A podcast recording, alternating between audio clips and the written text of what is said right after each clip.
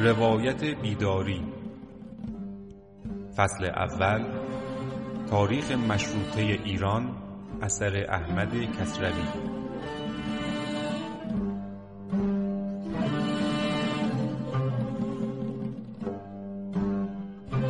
درود. من امیر مبارکی هستم و این 26 مین قسمت از پادکست روایت بیداری هست که در اون به خانش کتاب تاریخ مشروطه ایران اثر احمد کسروی می‌پردازیم. در ابتدا یک اصلاحیه بزنیم برای اپیزود گذشته که من در ابتدای اون اپیزود سیدین سندین رو آیت الله بهانی و طالقانی گفتم که خب تب و تبایی هستن دیگه. این رو هم بگذارید بابت اون فشارهای در واقع این یک ماه و نیم گذشته که خودم هم گفتم واقعا یه خورده شد زمان ببره تا این تمرکز رو به دست بیارم. و البته من همیشه قبل از منتشر کردن پادکست چند بار اون رو گوش میدم تا مطمئن باشم که اشکالی نداره. ولی خب دیگه بعد یک ماهونی اونقدر ذوق و شوق داشتیم برای ضبط کردن که این رو حذف کردم. و همونجا بعد از edit پادکست رو منتشر کردم دیگه. این هم فراموش کنید دیگه ببخشید. یکی از دوستان گفت خیلی میگه ببخشید. دیگه پی می‌خوام بگم ببخشید باز اینم موندم چیکار کنم. خب در اپیزود گذشته متوجه شدیم و شنیدیم که مجلس و نماینده ها کارهای خوب و به قول آقای کسروی اجداری رو انجام دادن. یه خورده آقای آصف الدوله که در خراسان حاکم بود گوشمالی دادن اون رو به تهران خواستن و بازخواست کردن به خاطر مسائلی که اونجا به وجود آورده بود.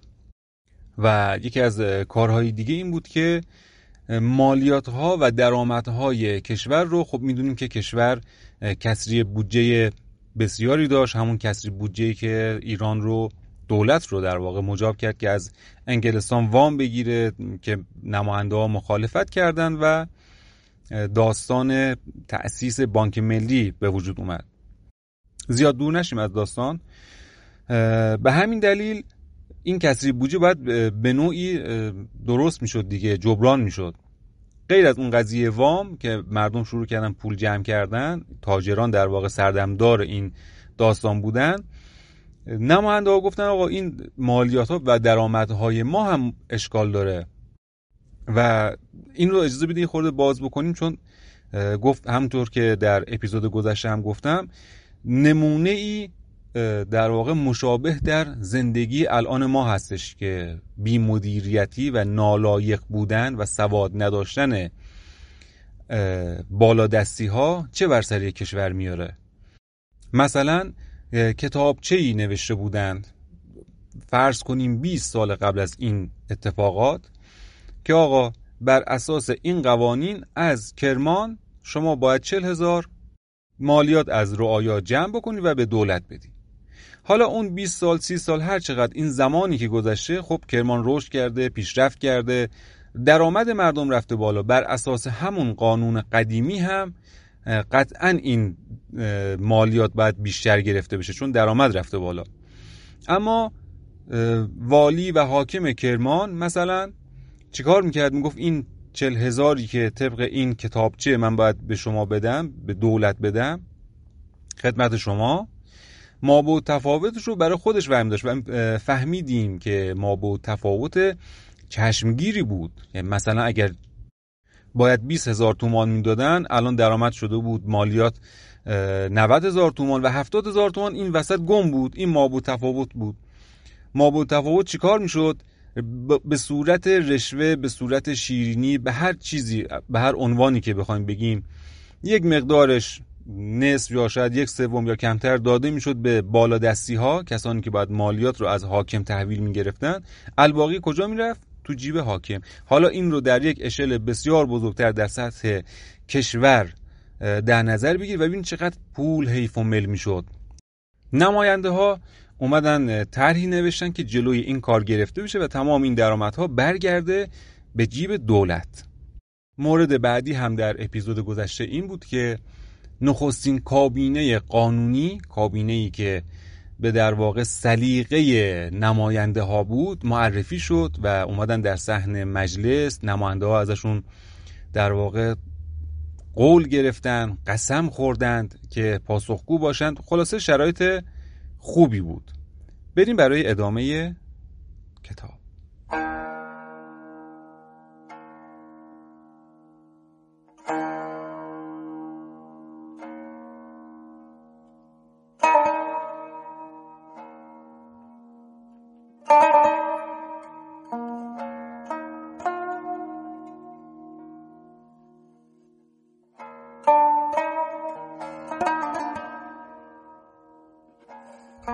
برخی پیشامدهای تبریز. در این میان در پایان سال در تبریز نیز برخی کارها رخ می‌داد. کمیابی نان که گفتیم همچنان مایه گرفتاری می بود چون انجمن نان را به هشت عباسی پایین آورده بود این به نانوایان گران افتاده به کارشکنی می کشیدند. از آن سوی دیهداران که بیشترشان مشروطه را از درون دل دوست نمی داشتند از فروش قله خودداری نشان می‌دادند. انجمن از نظام الملک خواست که به آنان فشار آورد و به فروش قله وادارد و نظام الملک همراهی نشان داد. ولی در نهان جز به کارشکنی نکوشید. گروهی از آزادی خواهان در انجمن انبوه شده و خواستار گردیدند که پرک داده شود خود آنان به کار برخیزند. یعنی اذن داده شود اجازه داده شود. ولی انجمن آن را مایه آشوب دانسته به جلوگیری پرداخت. روز سیوم بهمن هفتم محرم میر هاشم دوچی از تهران باز گردید چنان که گفتیم این را از تبریز بیرون کردند. و سپس انجمن ایالتی به نام دلجویی از مردم دوچی و به پاس پیشگامی آنان او را یکی از نمایندگان دوازدهگانه آذربایجان برگزید. و با تلگراف اعتبارنامه برای وی فرستاد. دوچی ها در واقع مردمانی بودند که در محلی در تبریز بودند محله دوچی و در اون ابتدای مشروطه در ابتدایی که تبریز برخواست اینها خیلی محکم بودند و خیلی در واقع به قول خود آقای کسروی پیشگام بودند. خود میرهاشم هم پیشگام بود خودش جزو اولین کسانی بود که اون داستان ها رو در تبریز مدیریت و رهبری کرد. ولی اگر خاطرتون باشه در گذشته فهمیدیم که به سرعت اون روی اصلی خودش رو نشون داد. بادی به قبقب انداخت و جلوی همه راه می‌رفت. برای خودش بادیگاردی گرفته بود. پس و پیش ازش می‌رفتن و خلاصه برای خودش دبدبه کبکبه ای درست کرده بود. و این به مذاق رهبران واقعی رهبرانی که واقعا به خاطر آزادی و وطن اومده بودن به میدان برخورد. گفتن این داستانا چیه دیگه؟ تو اومدی ما با هم دیگه مثلا ده نفر بودیم. حالا ده نفر داریم میریم میام یک نفر برای خودش یک گروهی درست کرده با تفنگ و پس و پیش و این داستانا چیه؟ و یک سری مشکلات دیگه هم به وجود آورد و این انداختن بیرون. ولی این اون فکر کنم یک سری دیگه هم گفتم که شاید از فرهنگ ما ناشی بشه. این فرهنگ در واقع همین رو در بودن که با خودمون مشخص نیست بالاخره نمی‌تونیم تصمیم بگیریم. آقا این اگر با مردم نیست خدا حافظ تمام. از تبریز انداختینش بیرون. دیگه چرا نمایندهش می‌کنین؟ نماینده که نمیشه دیگه. و جالبه که بدونیم که آخرش هم آقای دوچی در ادامه کتاب در واقع سیر تاریخ اعدام میشه. یعنی واقعا آدم درستی نبوده. حالا چرا؟ دیگه اینهاش رو چرا این رفتار رو می‌کنن و نمی‌تونن محکم بیسن بگن فاسدی خدا نگهدار؟ اینها رو باید در ادامه بفهمیم. میر هاشم چند روزی به مجلس می‌رفت و در گفتگوها همراهی مینمود. ولی سپس دانسته نیست بهره چه کناره گرفت و چنان که گفتیم به تبریز بازگردید. ما را در این باره آگاهی درستی نیست. گویا او خود آرزومند بازگشتن به تبریز می بود و انجمن باز برای دلجویی از مردم دوچی این را پذیرفته و به بازگشتن او خوشنودی نموده و خود امید میبست که میر هاشم گذشته را فراموش ساخته دل سوزانه همدستی خواهد کرد. و به همین امید بود که چند روزی پس از آن کسانی از باشندگان انجمن به خانه وی رفتند و او را برداشته با شکوه و پاسداری به انجمن آورده و یکی از نمایندگان گردانیدند. دو تن از نمایندگان مجلس که هنوز نرفته بودند حاجی امام جمعه خویی و حاجی محمد آقای حریری روز چهارشنبه هفتم اسفند دوی محرم بازارها را بسته و آنان را نیز با شکوه بسیار روانه گردانیدند. این دو تن نیز از راه قفقاز آهنگ کردند. شب دوشنبه دوازدهم اسفند 19 محرم داستان شگفتی رخ داد و آن اینکه حاجی میرزا حسن میلانی را که یکی از نمایندگان انجمن می بود هنگامی که از انجمن در آمده و همراه یک نوکر به خانه می رفت در کوچه با گلوله زدند. گلوله از دوش او خورده و از دهانش بیرون افتاد.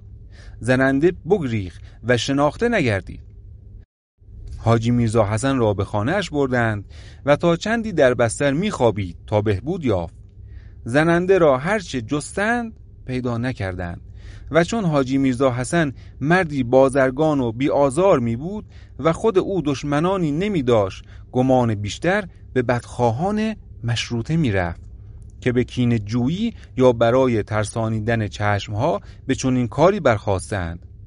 گفتی موسیونوس گردنکشی نموده حساب نمی‌داد و از آن سوی اداره های گمرک و پستخانه همچنان در دست بلژیکیان می بود و آنان رفتار خود را با زیر دستان مسلمان دیگر کرده و باز دشخویی می نمودند و از دشنام و پردهدری نیز باز نمی ایستادند این بود انجمن بار دیگر تلگراف درازی به دارالشورا فرستاده. از سوسکاری نمایندگان درباره وزیران و بلژیکیان آزردگی نمودند و گفتیم که این سختگیری کارگر افتاد و کابینه بدانسان که خواست مجلس می بود پدید آمد و به نوز نیز درباره حساب فشار آوردند.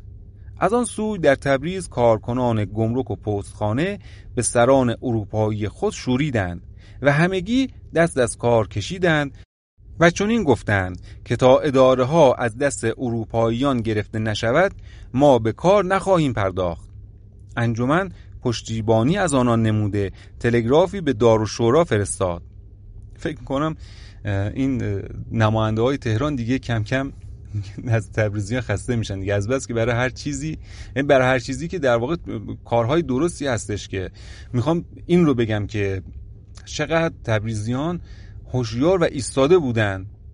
ول نمی‌کردن. هر چیزی که بود آقا باید این نماینده ها می‌گفتن که حالا ببینیم چی میشه. تبریزی ها جمع شدن تلگراف بزنن که آقا نوز رو بندازیم بیرون که تو اپیزودهای فکر می‌کنم سه تا اپیزود قبل داستانش رو شنیدیم دیگه. نوز رو بندازیم بیرون دیگه. این خاری تو چشم مایه دیگه. ما از اول اصلا یکی از شلوغی ها و اعتراض ها به نوز بود دیگه اگه یادتون باشه در ابتدای کتاب. برای هر مورد درستی واقعا تا اینجا همه موردها درست بوده دیگه.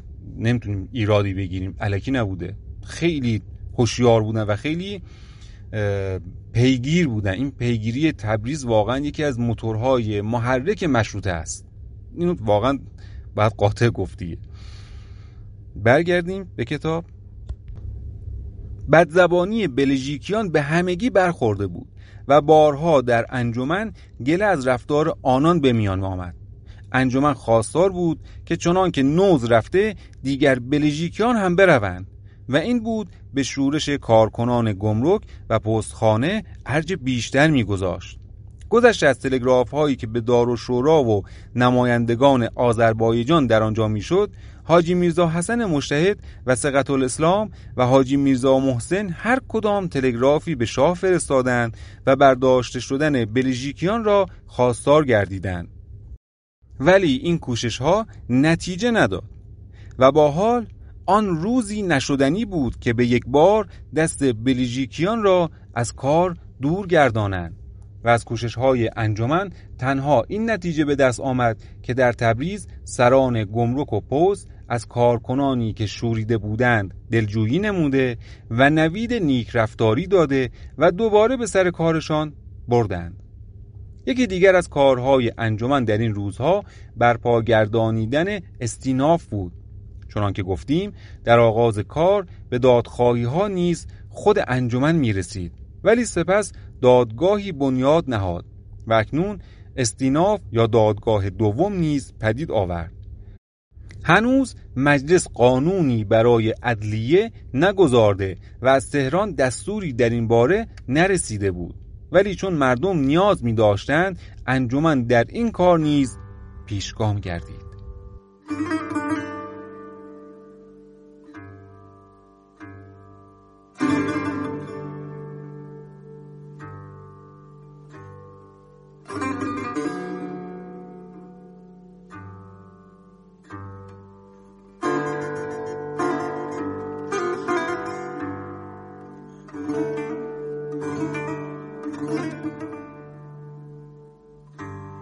نخستین بهار آزادی.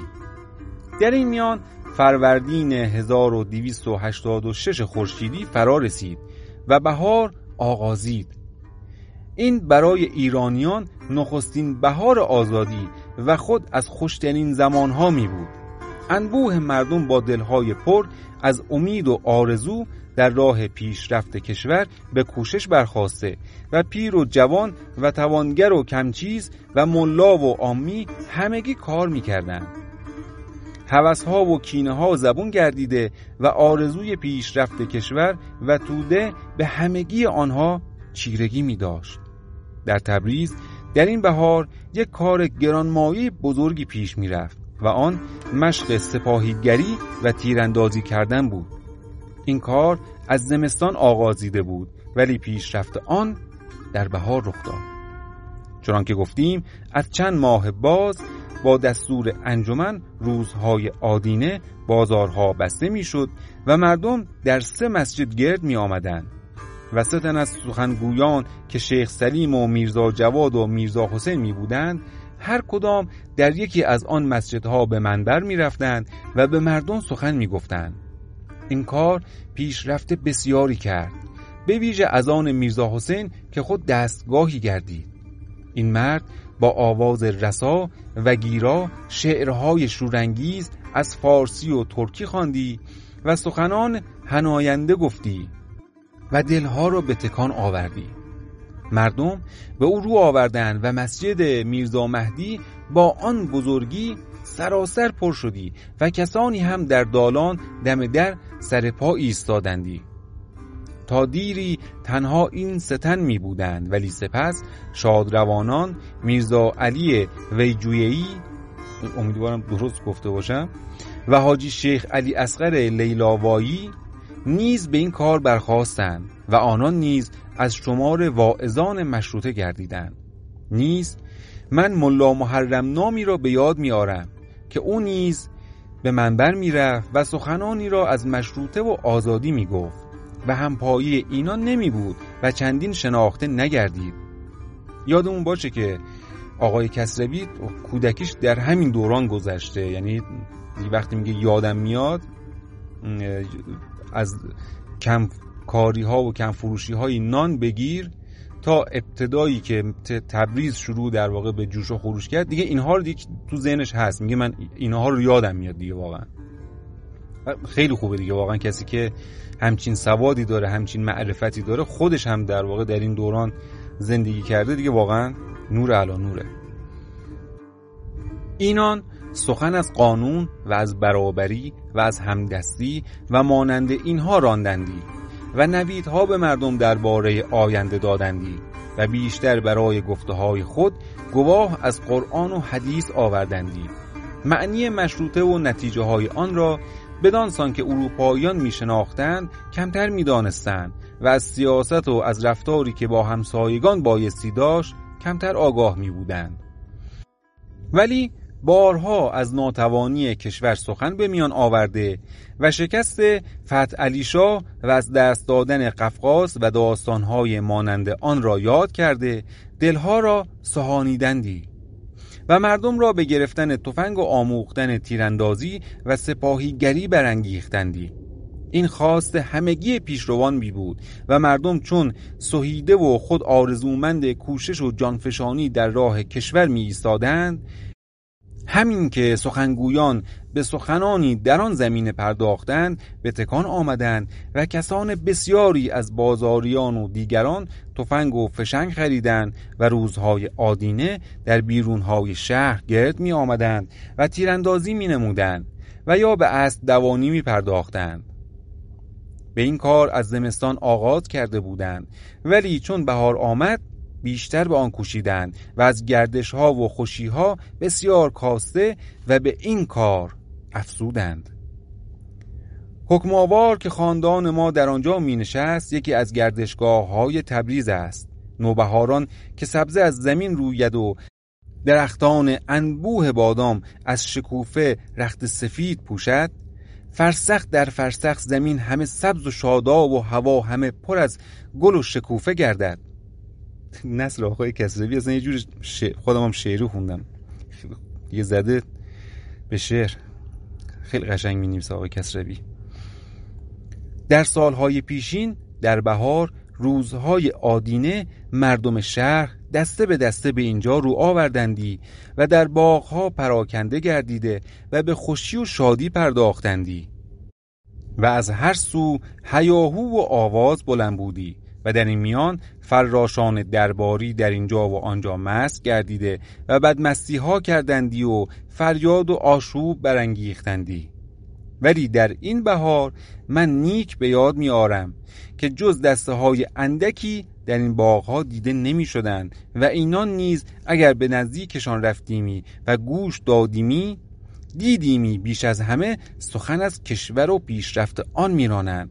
دیگر نه فراشی پیداست و نه کسی را یارای بدمستی می باشد ولی از آن سوی در بیرون پل آجی که دشت و بیابان است روزهای آدینه دسته دسته مردم سواره و پیاده گرد می آمدند سوارگان و اسب دوانی و پیادگان به تیراندازی می پرداختند گذشته از بزرگان برای بچگان تفنگ چوبین ساخته بودند که آنان نیز در گوشه گرد آمده و مشق تیراندازی می کردند.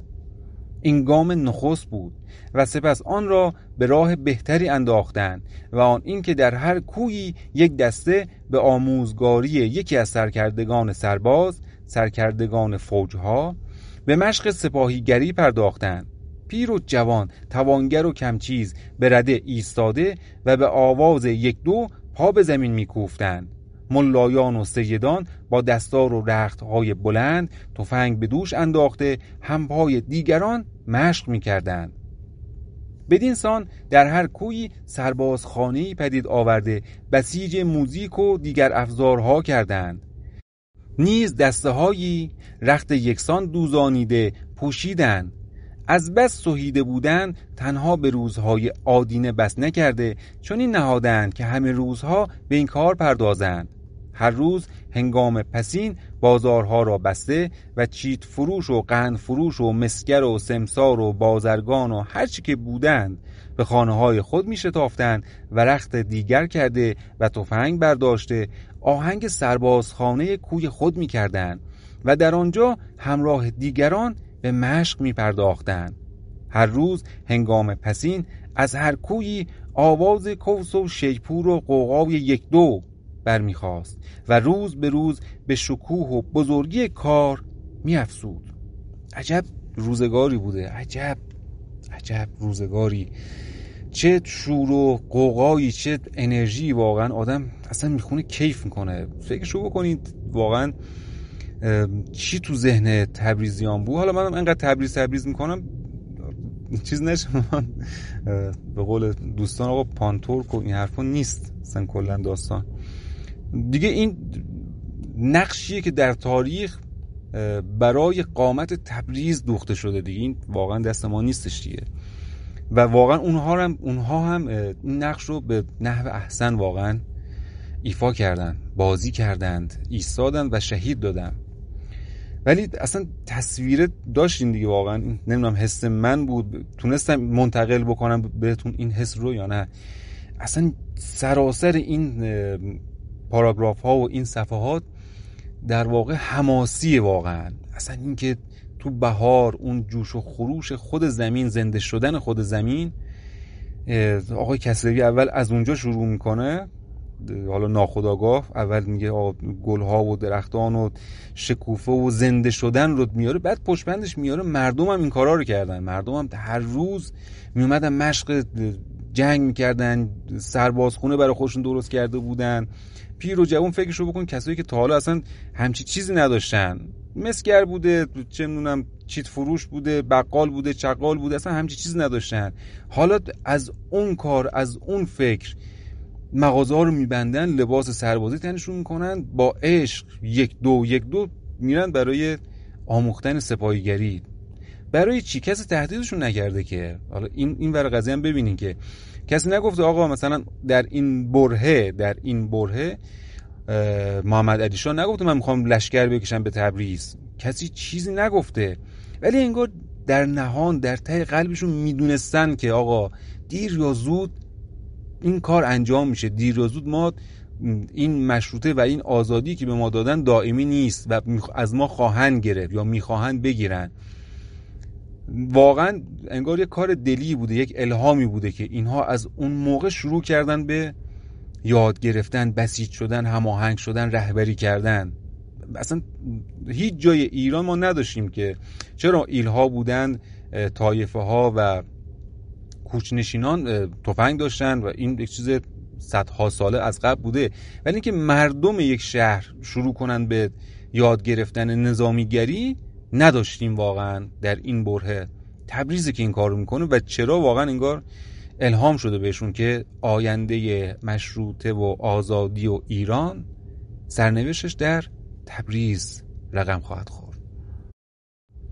شهر به یک بار دیگر گردیده و گفتگوی همه از تفنگ خریدن و مشق سربازی کردن و آماده جنگ و جانفشانی گردیدن شده بود. و چون از کوچه ها گذشتی پیاپی این شعر را از زبان بچگان شنیدی. یاشاسون دولت مشروط میز هر آن یاشاسون. یاشاسون مشق الگن ملت ایران یاشاسون. خدای واقعا درست خونده باشه خیلی سخته.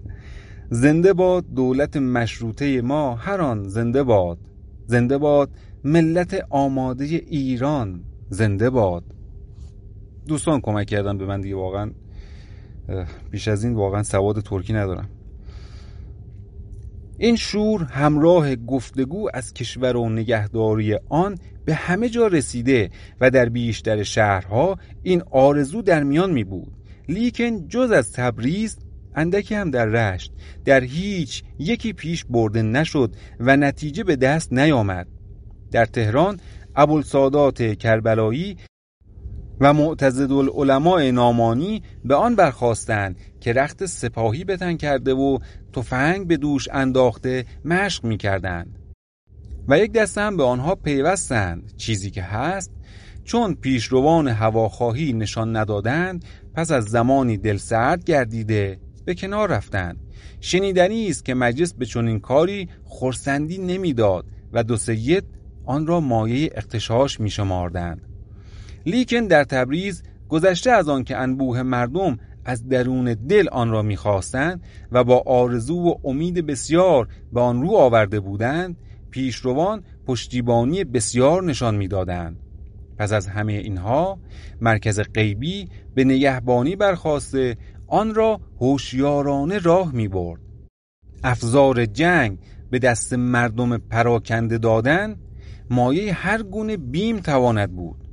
برای جلوگیری سردستگان کاردان و هوشیار میباید که از آشوب و خونریزی جلو گیرند و کار را به انجام میرسانند آن کانون نهانی یعنی مرکز غیبی این شایندگی را از خود نشان می‌داد.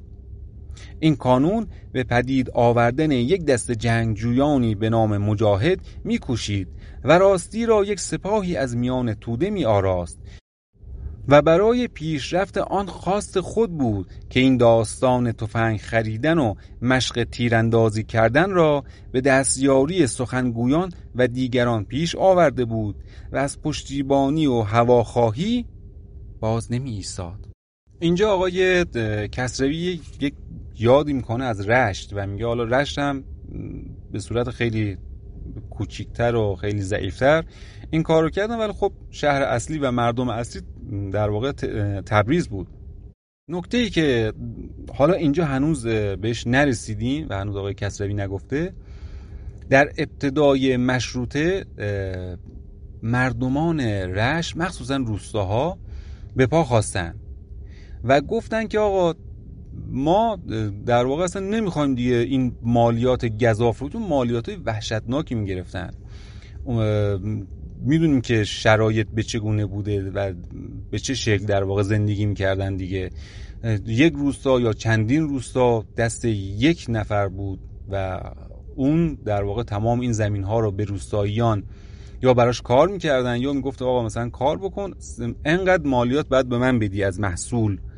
و واقعا چیزی که برای کشاورزون میمون در حد واقعا زنده موندن بود. همین.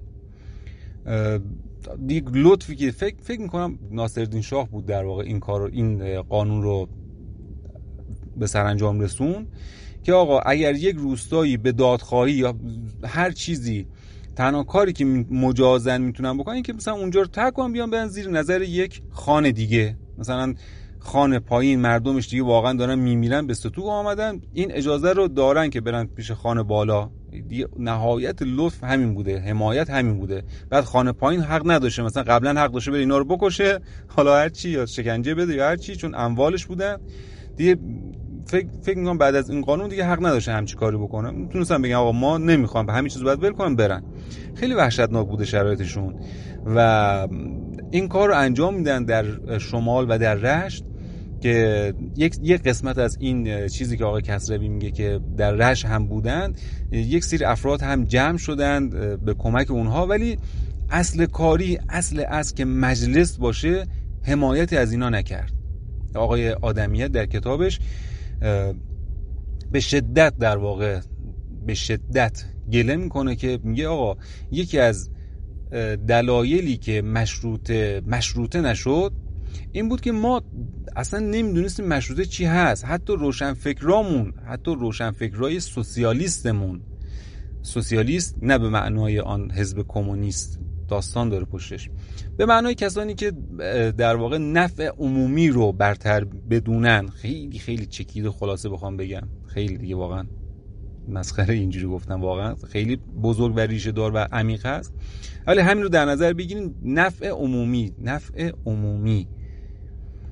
و گله می‌کنه میگه حتی کسایی که قبلا هم در واقع کسانی که از اون حزب اجتماعیون آمیون بادکوبه باکو در واقع در ایران و در تبریز رشد و نموف کردن که اونها اساس نامشون بر اساس همین منفعت جمعی هستش و به کنار رفتن ظلم و ستم اونها هم که در مجلس رفتن مثل آقای تقیزاده و ایکس و ایگرگ اینها هم کاری نکردن. دسته ای که به این اجتماعیون عامیون در واقع به اینها نزدیک بودن و از اینها سرچشمه فکریشون داشت در واقع تغذیه می‌شد اینها هم بر نخاستن کمک بکنن به این مردم مظلوم شمال رشت و روستاییان اطرافیان. اونها پیاپی تلگراف آقا دادخواهی که آقا حالا که مشروطه شد حالا که آزادی شد چرا ما باید زیر مثلا ما مثل اموال باشیم زیر دست یک خان؟ آزاد شدیم دیگه. بذاریم ما بر خودمون کش کار کنیم یا مثلا آقا ما این نمی‌خوام. و البته یک سری شورش ها هم شد یکی دو تا از خانها رو هم زدن کشتن. اصلا اونجا داشت داستان خودش اتفاق میافتاد. ولی اینجا تماما ترس بود. گفتن نه چیز نشه شما مشروطه نفهمیدین. دارین اقتشاش می‌کنین. اینجا هم دیدین که میشنویم که آقای کسایی میگه دو سید آن را مایه اقتشاش میشماردند. همین بود در واقع. خیلی خلاصه داره آقای کسایی میگه اون داستان مفصلی داره. اونها دادخواهیم که اینو گفتن نه آقا اختشاش نکنین اصلا مشروطه این نیستش که شما طبق همون روال قبلی آقا طبق روال قبلی ظلم بوده ستم بوده. مشروطه شده. ما شما داریم میگی آقا می‌خوایم آزادی بدیم می‌خوایم قانون باشه می‌خوایم ولی نه هیچ کنون از این اتفاقا نمیفته و پشت واقعا اون حرکت مردمی که در رشت و شمال شروع شد رو خیلی خالی کردن مجلس. حالا من فکر می‌کنم تا اینجا خیلی چیز کردم حمایت کردم از مجلس و نماینده ها که گفتم آقا با اینکه باید دریابیم که اولین تجربه تاریخیشون هست ولی خوب عمل کردن. ولی نه اینجا دیگه واقعا کمکاری کردن. مخصوصا اون سرانی که سواد داشتن و با مبانی سوسیالیسم و در واقع منفعت عمومی و نفع عمومی و ظلم و ستم آشنا بودند. از اون نماینده های اصناف نمیشه انتظاری داشت. ولی از اینها نه اینها واقعا خودشون به اون راه زدن. داستان عجیبی. این رو انشالله یک اپیزود اصلا باید براش بذاریم. چه گذشت در شمال و رشت و چه کردند و چه نکردند در واقع؟ حمایتی که باید می‌کردن نکردند در مجلس. طولانی شد. این رو داشته باشید تا انشالله حتما بهش برسیم. مفصل در موردش صحبت می‌کنم.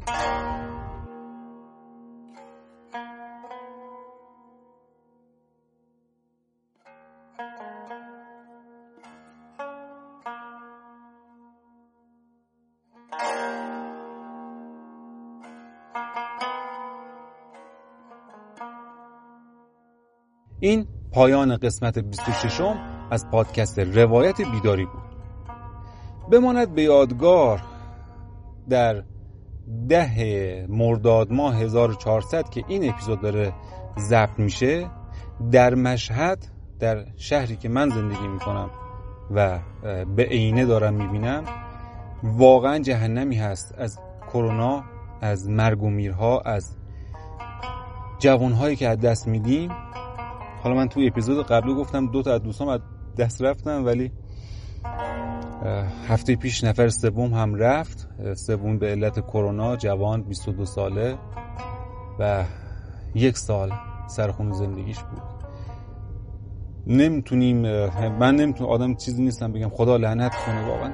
چی باید گفت؟ واقعا غیر از خشم های فرو خورده از اینکه این فرصت به این خوبی که واکسن در واقع به تولید رسید مدت زیادی بر سر لجبازی های واقعا احمقانه گذشت و شاید واقعا اگر درست استفاده می شد الان هنوز روی 55 ساله ها نبودیم. الان واقعا رسیده بودیم به 30 ساله ها 25 ساله ها و این نازنین ها انقدر انقدر راحت نمی رفتن خیلی راحت و مفت داریم جونمون رو از دست میدیم تو این کشور.